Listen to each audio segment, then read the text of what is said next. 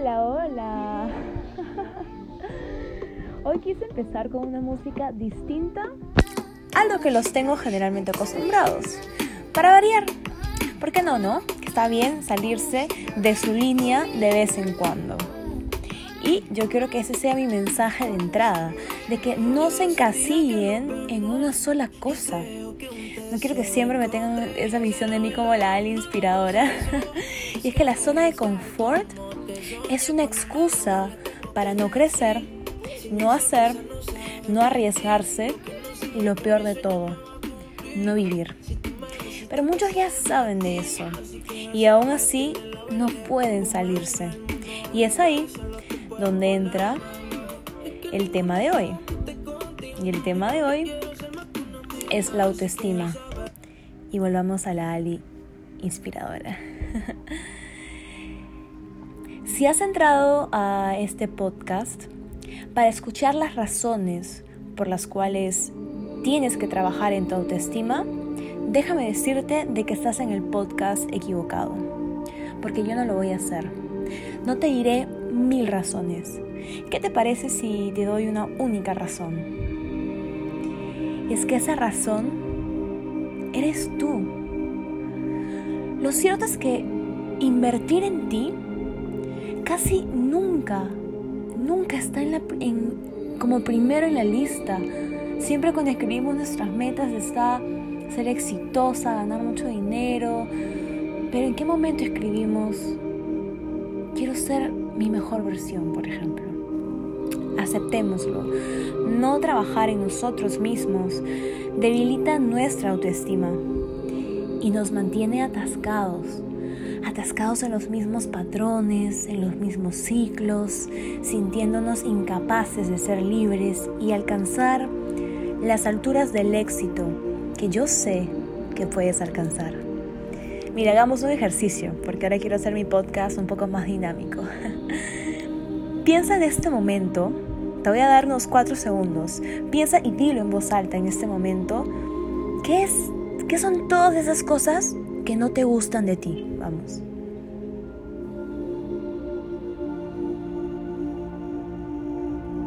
Ahora, te voy a dar la misma cantidad de segundos para que digas en voz alta qué es aquello que te encanta de ti, aquello que te hace sentir orgulloso u orgullosa.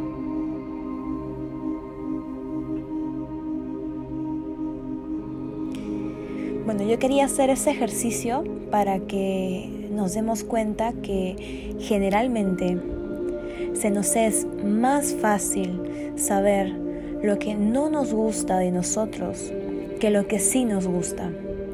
Y no te preocupes, se puede cambiar. Los seres humanos tendemos a flagelarnos por lo que hacemos mal y no tenemos esa misma capacidad para felicitarnos por pequeños logros o cuando algo nos sale bien. O peor aún, dejamos que ese pequeño problema nos desmotive totalmente y dejamos que destruya todo lo bueno que hemos estado cultivando. Pero no es tu culpa. Podemos erradicar esas creencias muchas veces establecidas por la sociedad. En los colegios, por lo menos en mi época, yo siempre escuchaba y siempre me decían que tenía que estudiar, que sacar buenas notas, que ser buena alumna. Pero lo que yo jamás escuché es que tenía que quererme a mí misma. Y muchos confunden esa autoestima con egoísmo o tenemos miedo de que lo consideren como egocentrismo o, falta de humildad. Y esas son las paredes que también nos pone la sociedad. Primero entendamos cuál es la diferencia, ¿no? El autoestima tal como su nombre lo dice, es quererse a uno mismo. La autoestima es un sentido de satisfacción que viene de reconocer y apreciar nuestro propio valor. No un valor monetario, ¿eh? Amándonos a nosotros mismos y creciendo. Todos somos valiosos, pero hay algo que a ti te hace especial y ese es tu valor. Descúbrelo analizando tus fortalezas, tus pasiones y enfócate solo en ello. Con la autoestima alta aprendemos a reconocer y experimentar nuestro propio valor. El egoísmo, por el, contrario, según la RAE, es el inmoderado y excesivo amor a sí mismo, que hace atender el propio interés sin cuidarse de los demás. Dicho esto, ya yo creo que la distinción está clara. La baja autoestima es un concepto negativo de sí mismo. Dime, ¿qué estás cargando en tu mochila? Esa mochila se hace incluso más pesada porque no solo estás cargando tus propias creencias, sino ahora también la de los demás. Cada cosa que quieras hacer, te vas a cuestionar y sopesar lo que crees tú con lo que creen los demás. Me van a criticar, estará bien lo que estaré haciendo, esto hace que entremos en un bucle de pensamientos donde dejamos de ser los protagonistas. Nos aleja de nosotros mismos y créeme que yo he estado ahí. Esto no solo nos ayuda, esto, la baja autoestima no solo no nos ayuda a explotar todo nuestro potencial, sino que también nos puede generar ansiedad, tristeza, aceptar abusos, maltratos, relaciones tóxicas, aceptar que en el trabajo tal vez te paguen menos por todo tu esfuerzo, etc. Muchos me han preguntado, Ali, ¿cómo haces? Yo te veo cumpliendo lo que te propones y yo no puedo. Bueno, comenzando contándoles que yo de pequeña me odiaba, yo me sentía fea y por ende siempre buscaba esconderme. Y es que el camino a la autoestima es un viaje muy difícil. Pero algo que quiero que te quedes es que no busquemos siempre de que todo se mantenga en una línea recta. La autoestima, como todo en la vida, es cambiante, oscila y nuestra verdadera fortaleza y labor está en empujarla cada vez que hayan picos bajos. Podemos tener también alta autoestima en aquello que sabemos que hacemos bien y baja autoestima cuando te embarcas en un camino que no es tu especialidad, que es desconocido, pero para eso te preparas, porque si no sabes algo, lo aprendes. La clave para mejorar la autoestima es cambiar el modo en el que interpretas tu vida, analizar esas interpretaciones negativas que te haces y crear nuevos pensamientos y objetivos que formen el crecimiento de la autoestima. Es esencial crear hábitos y acciones para recuperarla y elevarla. Te voy a dar unos ejemplos. El primero es que destruyas tu voz crítica, que es la principal responsable de una autoestima baja, lo que te dices a ti mismo, esas cosas negativas que te hace traer pensamientos destructivos hacia ti, como que nunca lo harás bien, como que eres el peor, que hay mejores que, que, que tú. No, dile basta, es por eso que reemplaza esos pensamientos negativos, primero acéptalos, porque el hecho de que tú los niegues no, no ayuda, sino empeora. Acéptalos y reemplaza esos pensamientos por otros constructivos. Y cada vez que aparezca esa voz, tú ya prepárate para, para decirle basta, ya está. O si no, dile yo puedo y mírame hacerlo. Crea tú tu propia frase para que aprendas a sobrellevarlo e incluso motivarte. Punto 2. No busques aprobación de los demás. Sé siempre consciente si cualquier proyecto que hagas lo estás haciendo por ti o estás pensando en si le agradará a los demás. Y no tengas miedo de discrepar con el resto, siempre de manera asertiva y educada. 3. Haz deporte y cuídate físicamente. Y si es que estar saludables, estar activos va a mejorar muchísimo nuestra autoestima. Si no tienes la costumbre de hacerlo, hazlo poco a poco. Y haz lo que te gusta, no porque te digan que tienes que hacer gimnasio, que tienes que hacer pilates o yoga. No, haz lo que a ti te guste. Con el deporte liberas endorfinas, que son las hormonas del bienestar.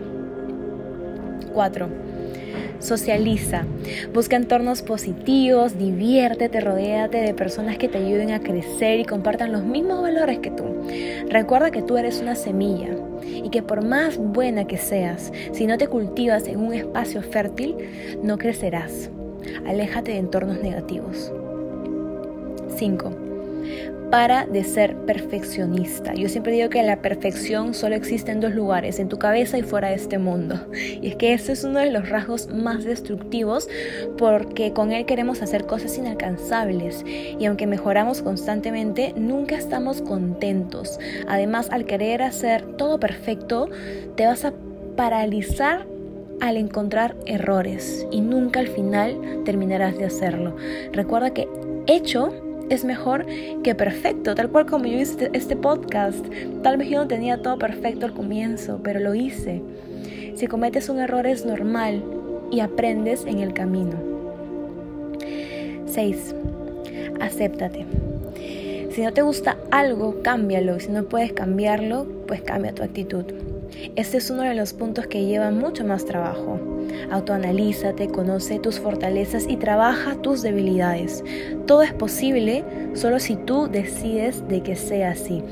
Por supuesto que hay días en que yo actualmente me comparo, en que me da miedo atreverme a hacer algo, dudo mucho incluso del futuro, a veces dudo de mí, de lo que estoy haciendo, si es que lo que hago está bien o mal, pero siempre cuando pasa eso, como les dije, recuerdo todo lo que he logrado.